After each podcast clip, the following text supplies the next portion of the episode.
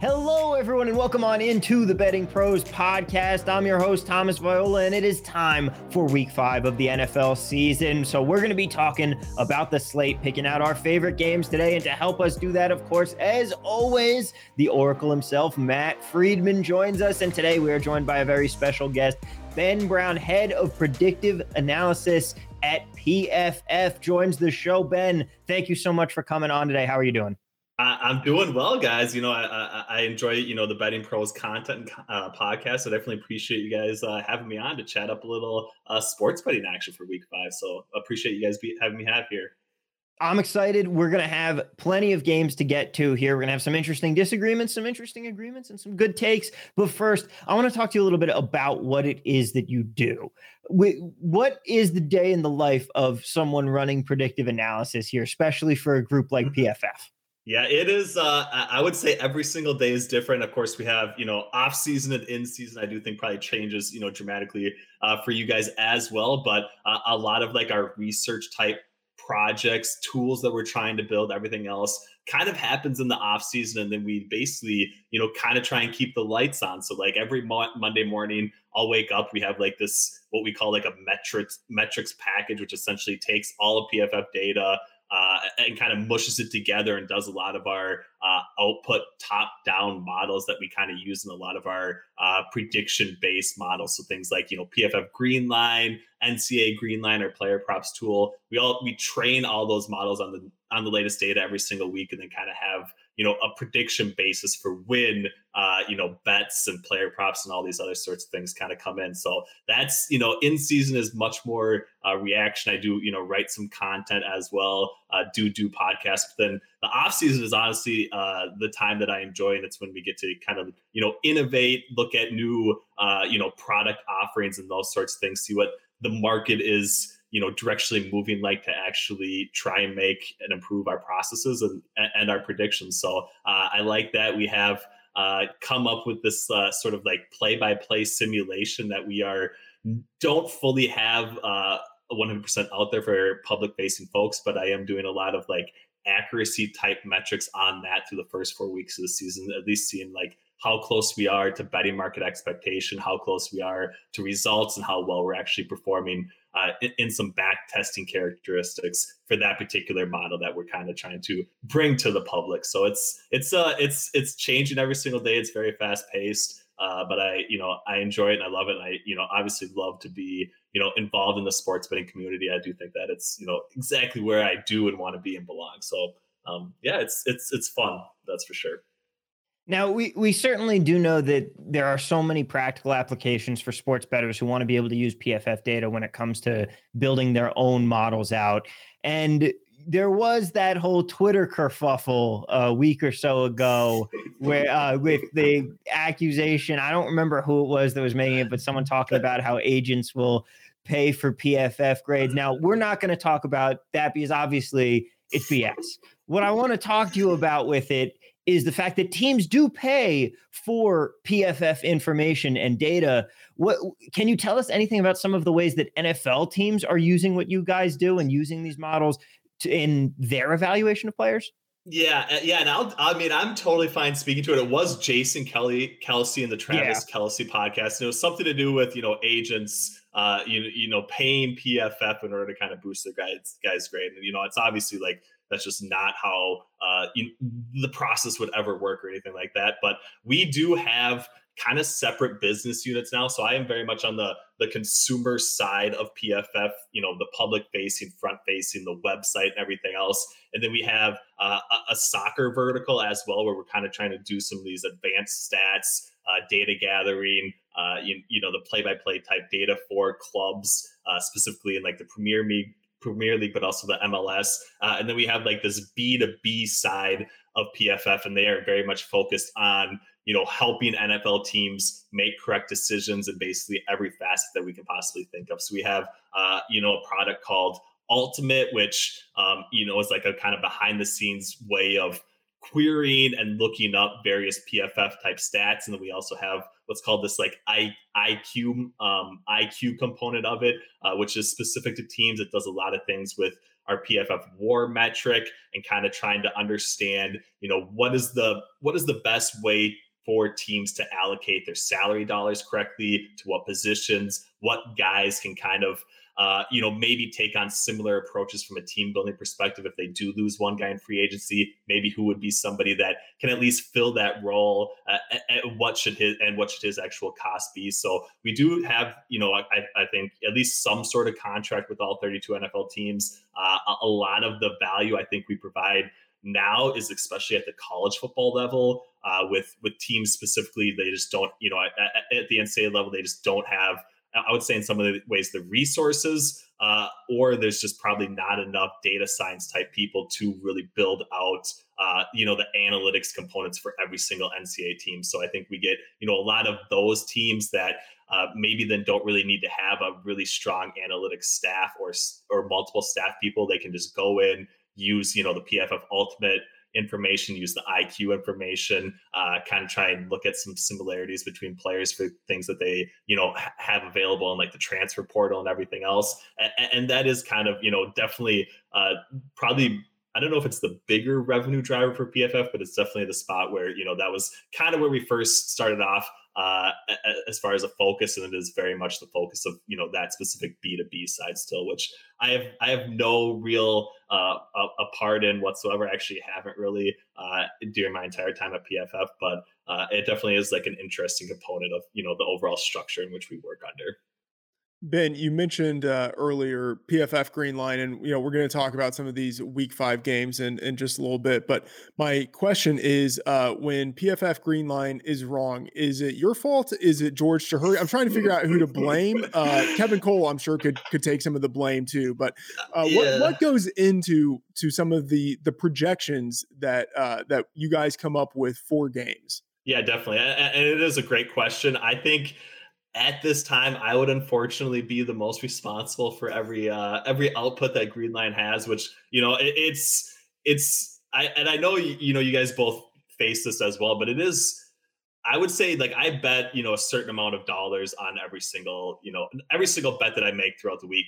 I care so much more about like our model predictions yeah. and my front facing content to do well more so than any dollar amount that I bet on the uh, on the actual games because like it's more so like your I don't I don't know what the exact word I'm kind of losing it but it's like it's very much like who you are in a way are your yeah. picks and it's it's it, and it's it's kind of tough to separate but going back to the initial question like we very much have you know pff focused uh, play-by-play type grades folded in. I know we, you know, this is probably another, you know, sensitive area that PFF has dealt with this year, but like, you know, specifically our zero to 100 grades and how we kind of transform that play-by-play data to this zero to 100 scale every single week can can occasionally be you know a little bit off from like you know the public perception or whatever but we take certain ways of um, you know trans adjusting for like context, adjusting for opponent strength and everything else. And we arrive at uh, kind of a, a, a, unique view of every single facet that an NFL team has. We fold that in, we fold in various like rest,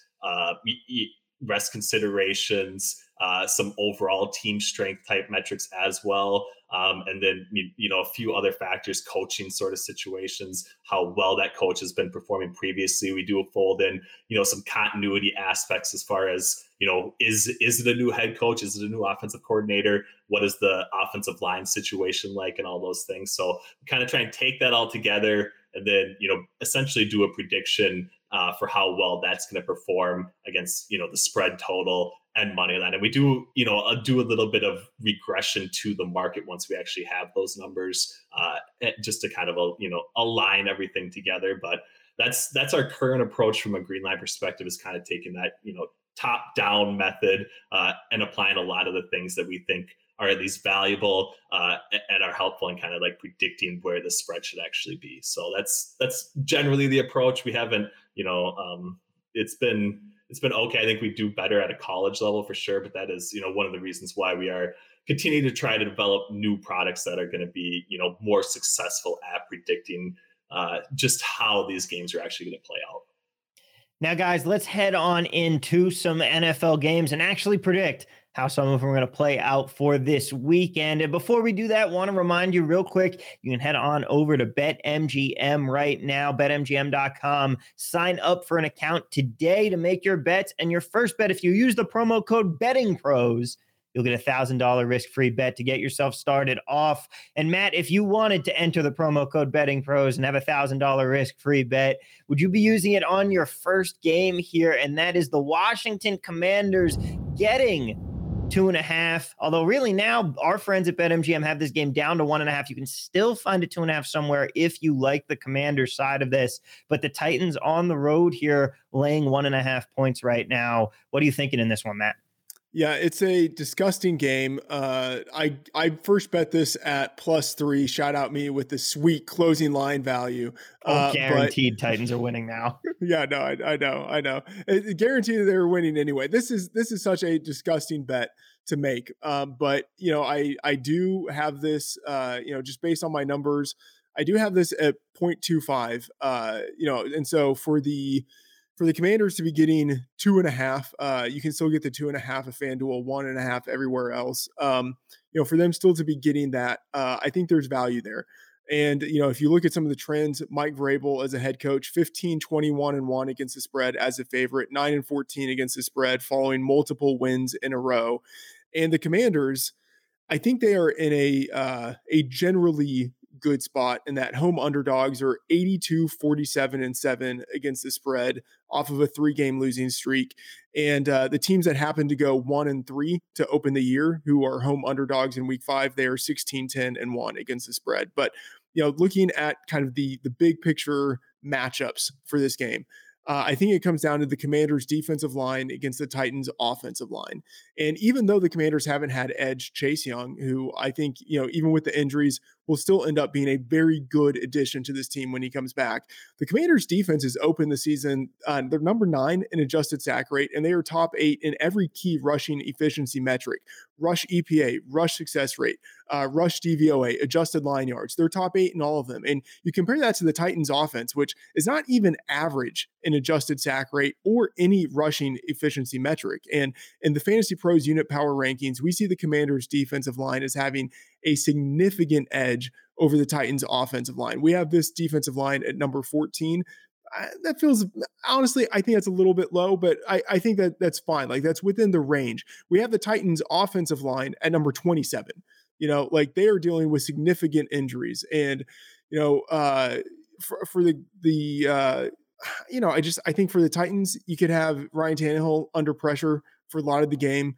Uh, Derrick Henry I think he could struggle to find open running lanes just because of the inefficiency of that offensive line. So, and in the preseason market, this was Commanders uh, favored by half a point. And my projection is still pretty close to that. I don't think they should be favored, but I don't think they should be close to a, uh, a field goal in terms of uh, being an underdog here. So I do see value on this, even though like it's a disgusting bet. I freely admit that. Well, I mean, that's your favorite kind of game is the wet blanket, disgusting kind of yeah. game. So, of course, this is what you're thinking. Ben, are you with Matt or are you in some disagreement here? I mean, I'm a lot more convinced of the of Washington's side now that I listened to Matt, but I have been uh, painfully betting Washington the past two weeks, kind of after their week one uh, impressive performance. Uh, and, and, I promised myself this was at least one spot where I could knock it on Washington's side. I mean, I definitely agree with Matt. We, from PFF's perspective, we have uh, Tennessee with like the 29th best uh, pass blocking grade to start this season. Uh, Washington's like eighth overall in our pressure rate percentage per dropback. So, and that specific matchup is going to be uh, kind of deciding the game. Now, my my my the other side of the coin that I kind of see is Tennessee's been really good from uh, an EPA pers- perspective when they've had scripted plays kind of to start the game. They've got off to really good starting points. So I do expect them to potentially be playing from ahead here. I'm hoping for, you know, an early touchdown type situation. Uh, and if that happens, I do think they could ride uh, Derrick Henry to the point where they are going to get this victory uh, and maybe cover the spread. But I'm with Matt. I think, you know, the, the the plus three for Washington was definitely the correct price. I do think moving under a field goal differential, uh, I probably still lean in Tennessee's side. I would like to see um, you know, the injury situation with Washington wide receivers. I think Jahan Dotson's probably on the wrong side of questionable right now. It sounds like uh, Curtis Samuel's probably going to be on the right side of questionable. Uh, so I do think if, if, you know one of them is able to go, that obviously helps a little bit. But if both those guys are out, uh, I think it's going to be you know uh, it could be a pretty convincing win for Tennessee. So I'm I'm either avoiding it or uh, or riding with Tennessee on this one. So uh, this will be the only time I go opposite Matt, though. I promise you guys that above three and a half, I'm with you. Then um, I'm not looking to lay Tennessee three and a half, but now that it's down to one and a half, and if I can continue to drop here, obviously we've already hit past that. We've already crossed the three. We're good for me. As Kelly Stewart said on the show, quoting Todd Fuhrman a few weeks ago, you don't get rich laying points on the road but I think I have to lay one and a half here. I mean, the Massey Peabody ratings have Tennessee a full six points better than Washington here, ninth versus 29th in their ratings for the season. I, I, think this is just a case of good football, bad football. And Carson Wentz and calculated risk taker Ron are still bad football. And I think the Titans can at least, you at least have Derrick Henry, but you also just have a better team overall. I don't have much faith in the Commanders at this point in the season. One and a half is the right price for me to take the Titans here, guys. But the next game up, this one is probably my favorite game of the week here. The Jets are taking on the Dolphins and Teddy Bridgewater filling in for Tua Tagovailoa at quarterback here. The Jets, of course, coming off the win over Kenny Pickett and the Steelers last week. They go home now. And I feel like this is the second time in a row that we've seen this now where the Jets get a good win, good win on the road at the last minute. Now they come home, and the Dolphins with Teddy B are laying three to three and a half, depending on where you where you look. BetMGM has it at three right now. Especially now that I don't have to pay the hook on it, give me the Dolphins all the way here. I'm a Jets fan. This is a Jets disappointment spot. Always bet against two good things happening to the Jets in a row. What do you think in this one, Ben?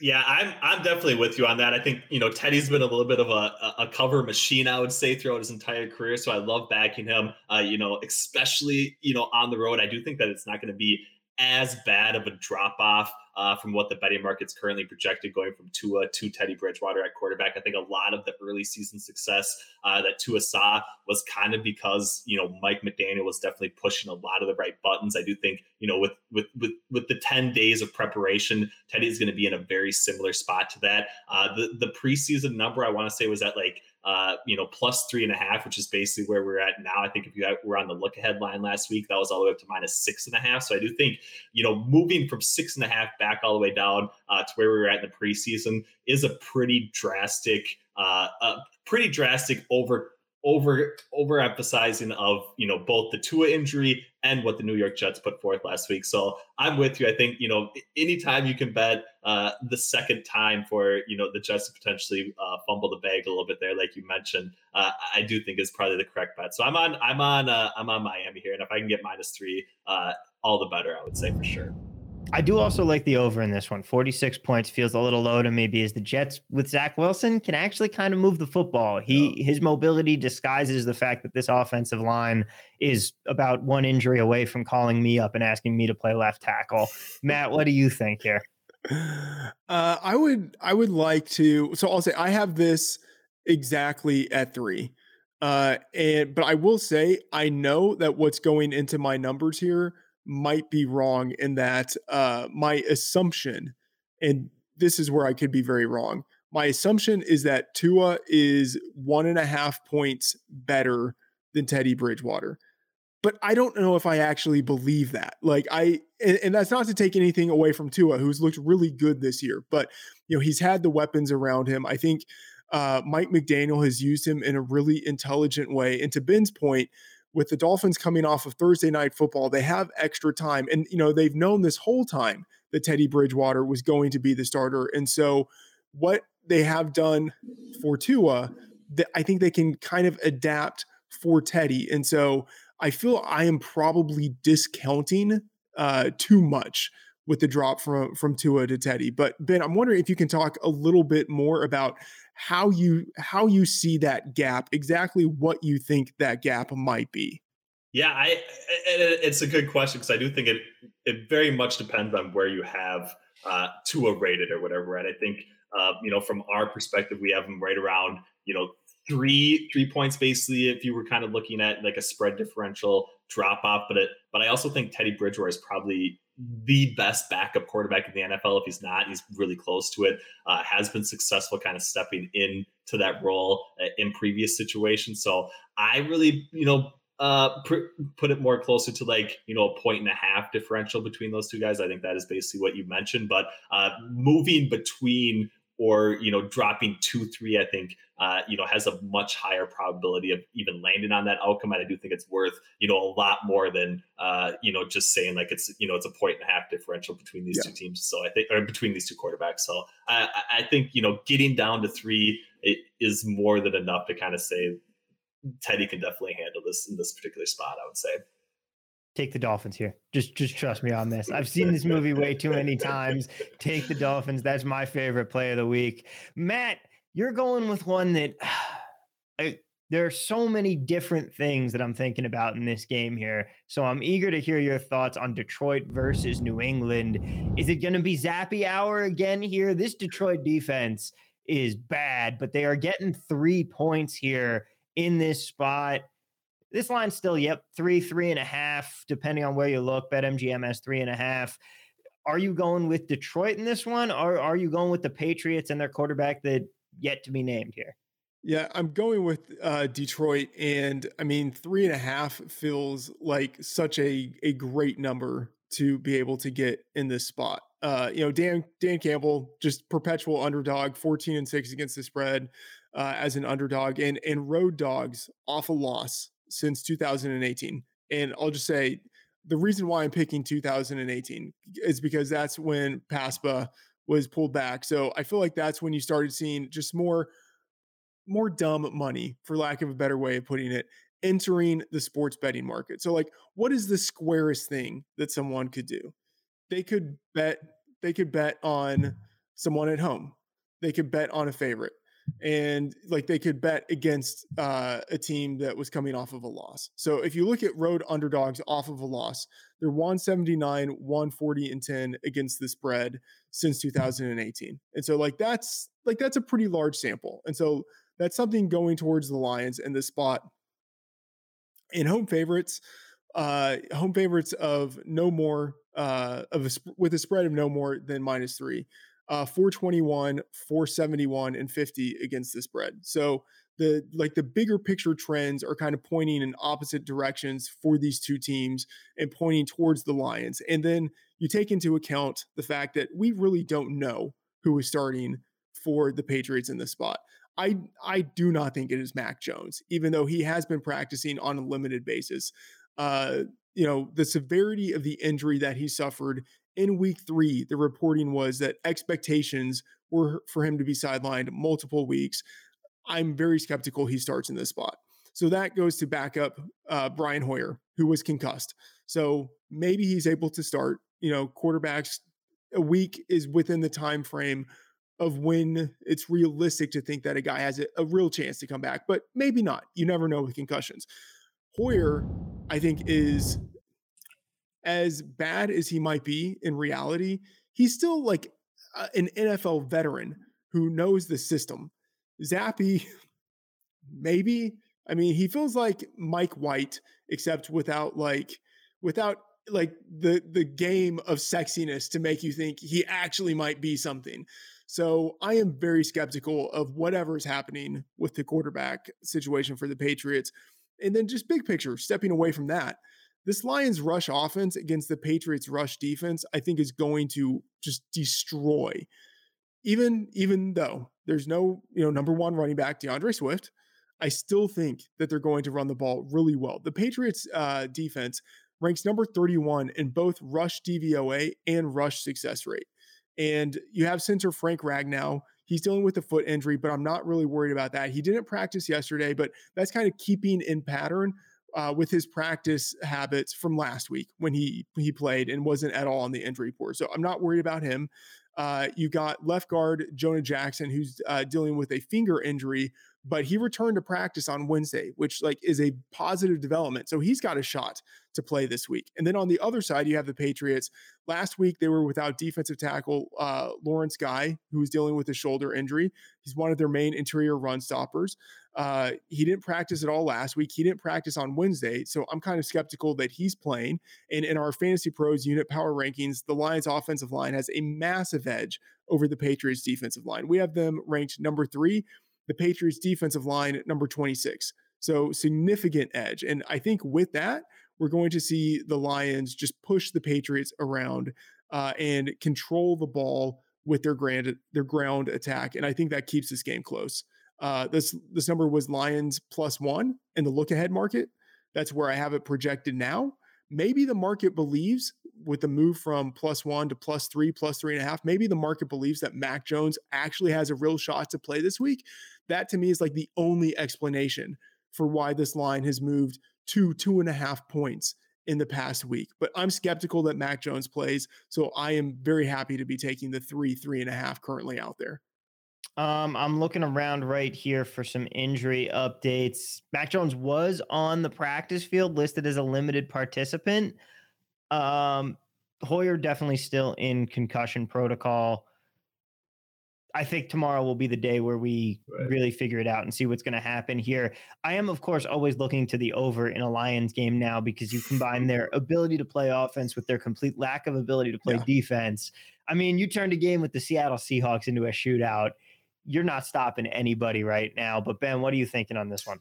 Yeah, I'm I'm definitely in agreement with Matt. I think you know the line movement specifically just like doesn't add up whatsoever right now. Both because you know it, it's very much in question whether Mac Jones is going to play, but also you know kind of what we just talked about with Tua and Teddy, right? Like the we don't from PFF's perspective, we don't really uh, you know think Mac Jones is all that much better than Brian Hoyer. So for him to be worth you know a full three points while also moving through you know the most important number that is there in betting on football uh, and three actually like it, it, it just seems like a lot uh, the injury situation for detroit specifically is I would say a little concerned. It sounds like D'Andre Swift, like you said, on the questionable side of doubtful. Uh, if Amon-Ra St. Brown is back in, I think that's a pretty big boon uh, to a Detroit passing offense that has been much better than expected. I, uh, I will cut you off real quick. I don't think that he's playing this week. Is he, he not playing? Okay. Today. Yeah, no, yeah I, I, doubt he plays. Yeah. So he's questionable. And then, yeah, Josh Reynolds, I think, is also up on the injury report. Uh, he's another guy that I think is also, you know, borderline what what's going to happen with him as well. So I, I, I am concerned about Detroit, but I think the the weakness from Detroit's defense, especially, uh, is is it doesn't really play into the strengths of the Patriots offense, especially with Brian Hoyer at quarterback, right? Like he's not going to be able to, you know, beat even the worst coverage unit in the NFL deep downfield consistently. We might see one or two lucky plays, but I, I don't firmly really believe uh, in the Patriots pass catching unit uh, to kind of make those contested throws or contested catches downfield. So uh, I'm concerned about that uh, as well. So I think, you know, plus three and a half, even with, you know, Detroit's skill position, uh, injury situation, uh, I still think they're definitely the correct side here. I'm just excited that for the first time since 200 BC, people might actually be afraid to play against the Lions. So it's a it's a great time to be alive right now. As we move on to our next game here, the Bengals and the Ravens in a showdown that at the preseason we were definitely all circling the calendar for, saying this was going to be a good game, and then the Bengals came out and didn't look so good through the first several weeks, but are they back on track now, Ben? We're seeing them in this spot here. They are the Sunday night game, and right now, Bengals getting three on the road in this one, three and a half if you can find it around town. Bet MGM and PointsBet. Yeah, I'm willing. I'm willing to be wrong on this one, but uh, you know, from PFF's perspective, we still have the Bengals as uh, you know a better team overall in our, in basically all of our power rankings metric. Uh, better offense. I do think that you know Lamar Jackson obviously builds up the Ravens offense to a point where he is definitely like an MVP type candidate. But you know, outside of him and Mark Andrews, there's there's definitely concerns I would say uh, for them actually being productive now. You know, the Bengals front four has been pretty good from a pressure situation, so I do think they're going to be at least somewhat successful if they can kind of hold their gaps in keeping uh, Lamar Jackson contained. And I do think that they have you know enough uh, going up against a what I would consider to be one of the worst secondaries in the NFL right now in the Baltimore Ravens, really beat up. It seems like you know the week two game against Miami uh, kind of highlighted just how poor they're playing, especially on deep balls. I think that's you know the one real strength from Cincinnati that we haven't really seen carry forward into 2022 yet. So I think we're going to see a few big chunk plays. I think they're you know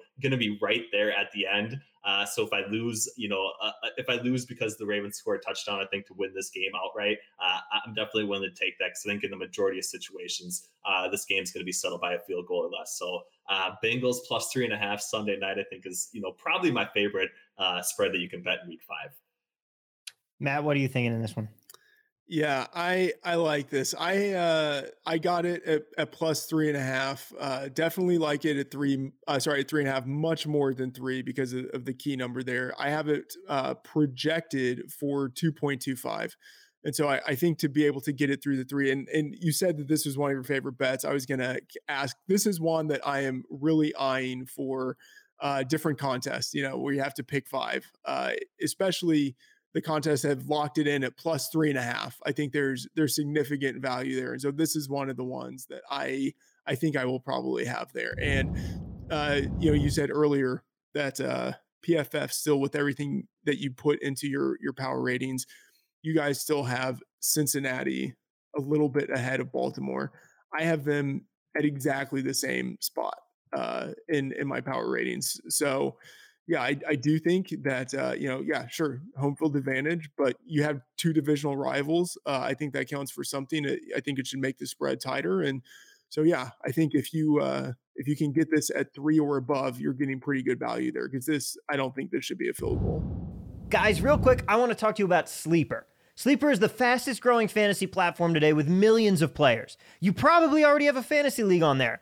My friends and I changed over this year, and I absolutely love it. It's a game changing product unlike anything else in the industry. And now you can win on Sleeper by playing their new over under game. It's super simple. First, in any sport, choose two or more players that you like and pick the over under.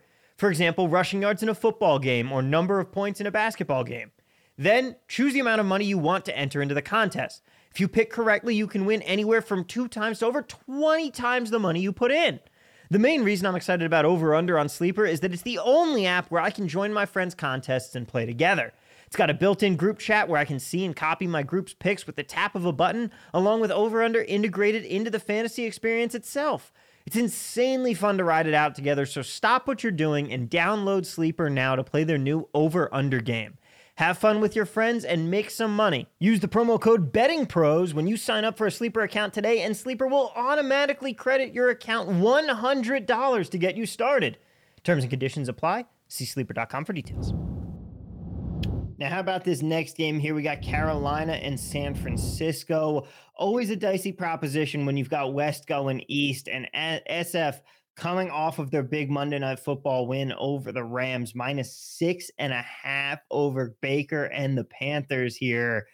I mean, on the one hand, it's Matt Rhule and the Panthers. On the other hand, it's Kyle Shanahan and the 49ers as road favorites.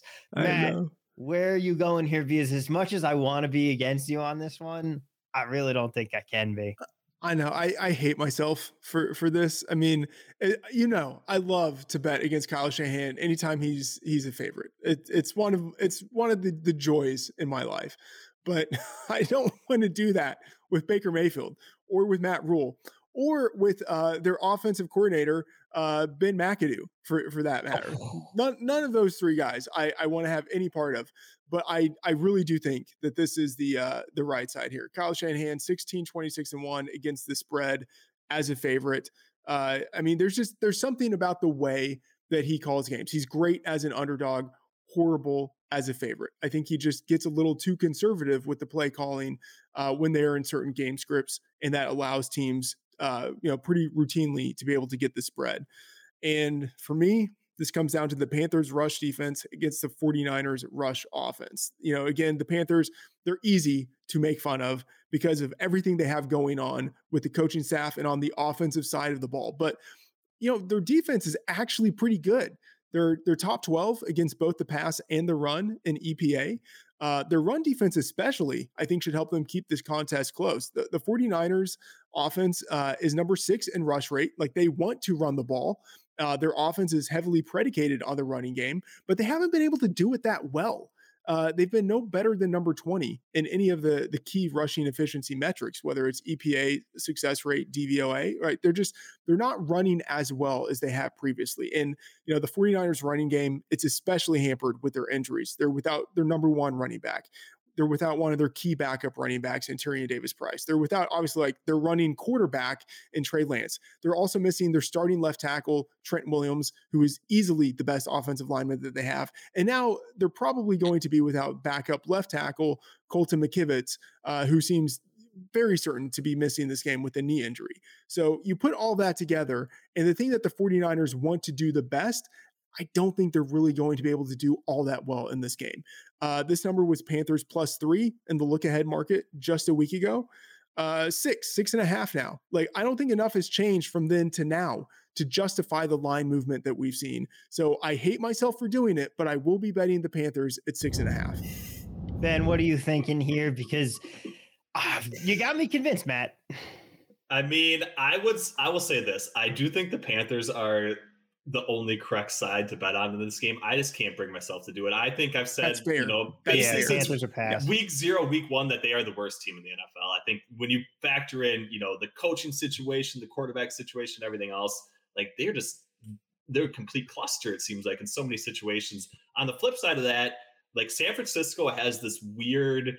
Uh, like almost Kyle Shanahan type tax in the betting market, where it seems like they are kind of overvaluing him every single week. So I always find myself uh, on the other side of San Francisco when they're playing. And I think it's a similar, you know, mindset uh, with New England Patriots as well. I do think that, you know, for some reason, the betting market does something with their coaching rankings or something else that kind of seems like those two teams are always over, overvalued compared to what I'm looking at. I'm not quite sure how they do that or, or what they're exactly looking at, but uh, it, it's just a spot where I think they probably overvalue those two guys specifically. And so uh, I'm I'm I'm going to find myself uh, against San Francisco again. Like you said, I think the Trent Williams injury has kind of changed their offense, right? Forced George Kittle uh, to kind of stay in and at least chip, if not, you know, pass block to the point where they uh, aren't really getting him out in as many routes as he should be. So that kind of forces, you know, Deebo Samuel to be a, a pretty big playmaker after the catch. And that worked out well in their Los Angeles Rams game. But I, I don't really think it's a sustainable long term effective offense. So if I was betting a game, uh, or if I was betting a uh, side on this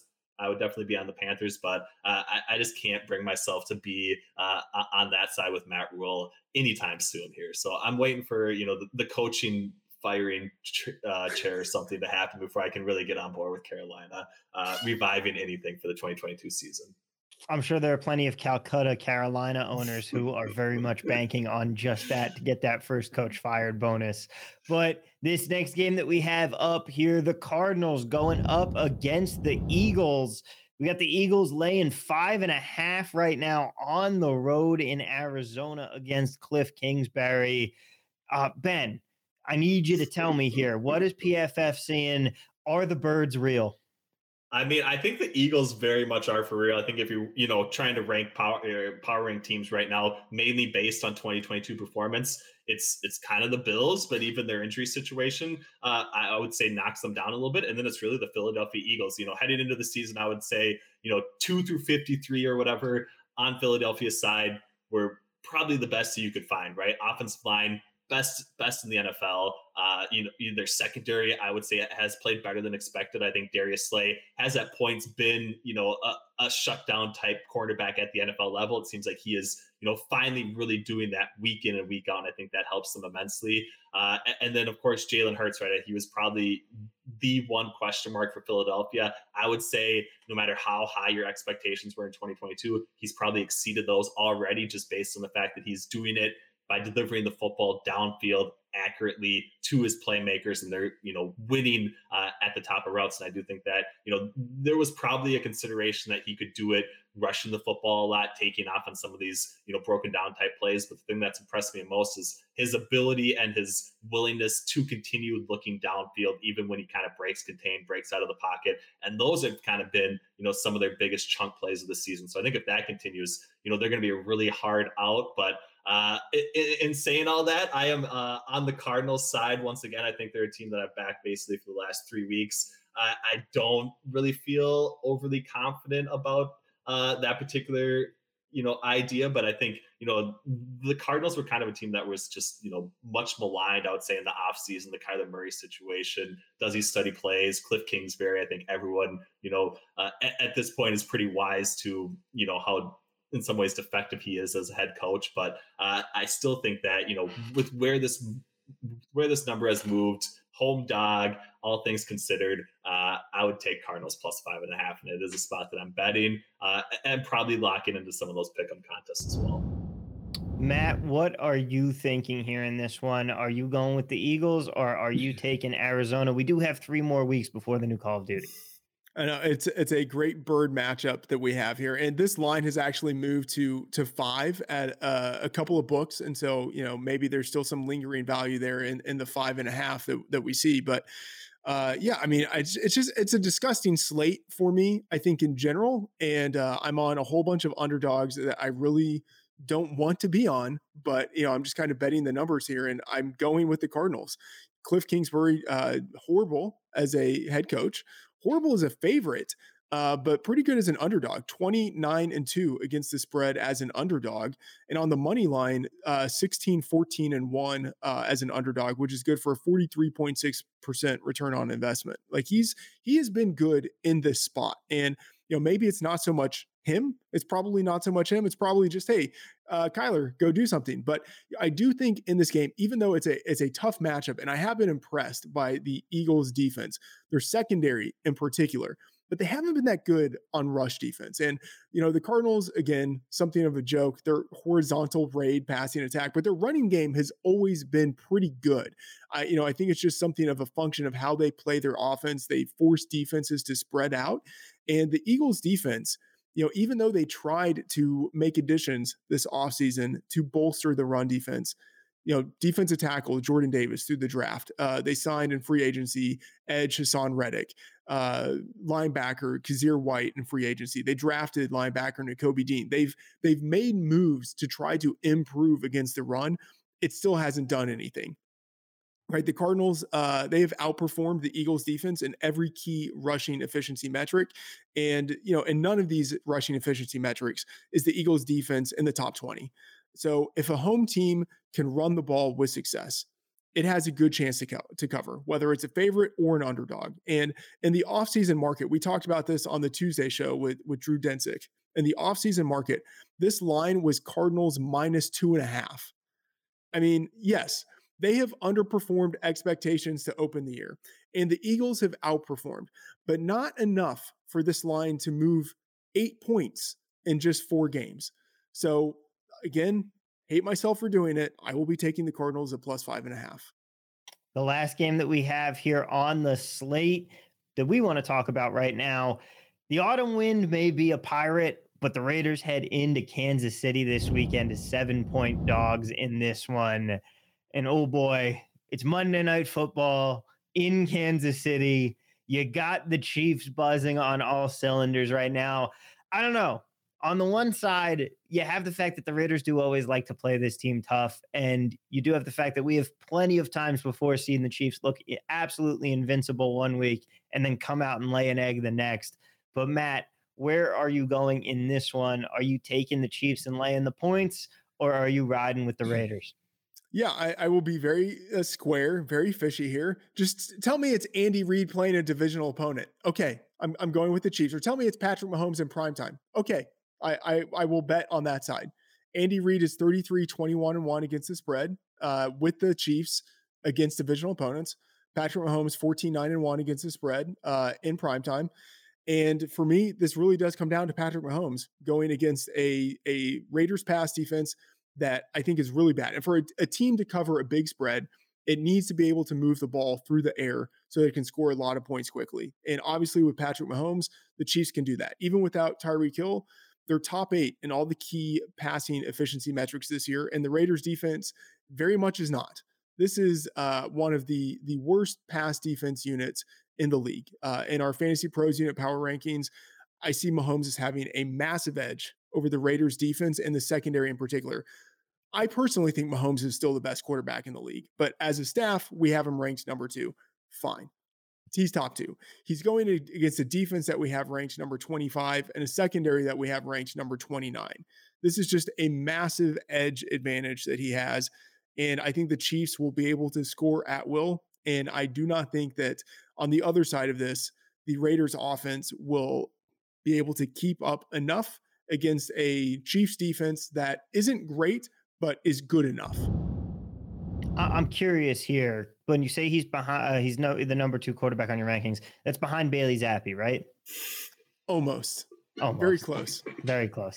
He's number three. All right, Ben. What are you thinking in this game? What's yeah, going I on mean, underneath?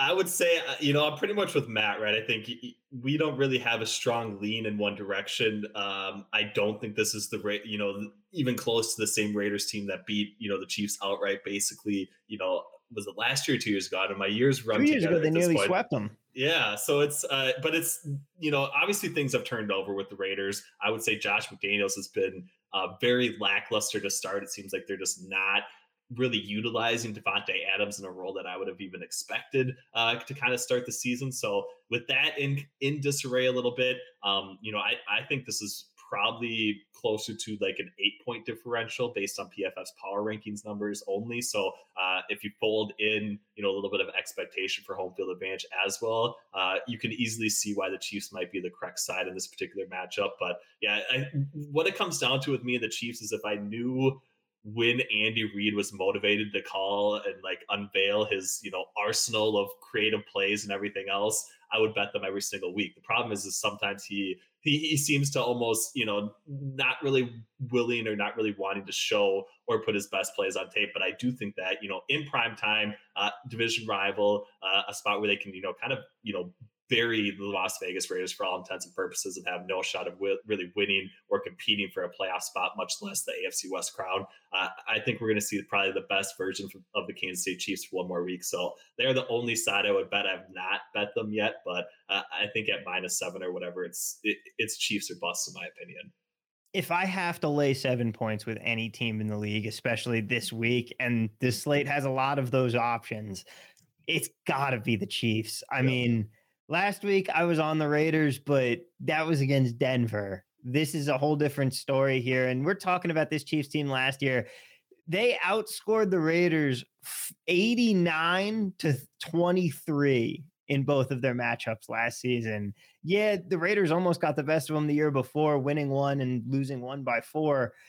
But uh, this is just, and I texted Matt right after the right, right after the Raider game last week, and I just said Chiefs by 40 this week. The this team is this is not going to be good for the Raiders in prime time. Now, guys, before we get you out of here, I want to ask the end of every show if you had to pick a team for your survivor pick this week. Chiefs do seem like an enticing option at home, but that is a divisional game. I was looking at Jacksonville against Houston, but Jacksonville has actually lost to Houston the last four times that they've played. But this is a very different Jags team here. Matt, what are you thinking? Would Jacksonville be your pick or would you go somewhere else in Survivor? Yeah, so I always forget that you're going to mention this. And so every time you start wrapping it's up the, the show, rundown. Yeah, I'm I'm sure it is in the rundown. Uh, you know, it would have to be something that I actually pay attention to. But yes, you are right. It is in the rundown. Uh, and so the team that immediately caught my eye was Jacksonville here, because uh, you probably haven't used them yet. Uh, I mean, you just you want to pick on Houston when you have the opportunity. And some of these other teams, I think you probably want to save. Uh, so I think Jacksonville is a decent play here. That said, this is coming from a guy who died in Survivor in week one. So don't listen to anything I have to say. I have two picks, and I use one to go with like a chalkier team where I'm using up all the good teams early, and one where I've been taking a couple more risks this feels like a good spot for Jacksonville and the because when are you going to use them again? But Ben, what do you think? Do you have an alternative for us, or are you saying ride with the Jags? I mean, I would say if you didn't use the Vikings last week, uh, I, I, think this week is probably one of the best options to take them. I have I, I, don't have their full schedule in front of me, but seven and a half point favorites at home. I know you're backing Kirk Cousins after you know the long travel and everything else, but uh, I think they're a pretty good spot. I don't know if you're going to feel, you know, any more comfortable uh, picking them at any other point in time. So uh, I would say the Vikings might be an ulterior option if you don't want to, you know, use up one of the best teams in the NFL or the Jacksonville Jaguars at this stage. Well, there we go. That's going to do it for us here today. Ben, where can people find you and all the great your work, work you're doing around the internet and for PFF? Yeah, definitely. So uh, PFF does have a you know new mobile app that's still I think technically in beta or whatever. You can download that if you're an iPhone user within the continent or within the United States. I shouldn't say continental United States. Uh, so you can definitely check that out. Check me out at PFF underscore Ben Brown uh, on Twitter. I'm also uh, somewhat infrequently on TikTok, but trying to step my game up a little bit more. So you can follow me on there as well. Uh, same username, and yeah, you know I'd love to uh, you know, connect with some users there, or people that listen to this podcast. If they have any feedback specifically about, you know, PFF products or tools or anything you want to see, uh, definitely hit me up in the DMs for sure. Matt, that is going to do it for us one more time here. Ben Brown at PFF underscore Ben? ben? Brown. Ben Brown. Ben Brown. I, there's way too many Bens out there for me to get the PFF underscore Ben uh, moniker or whatever it is. So yeah, I'm, I'm rolling with the last name on that one as well. So.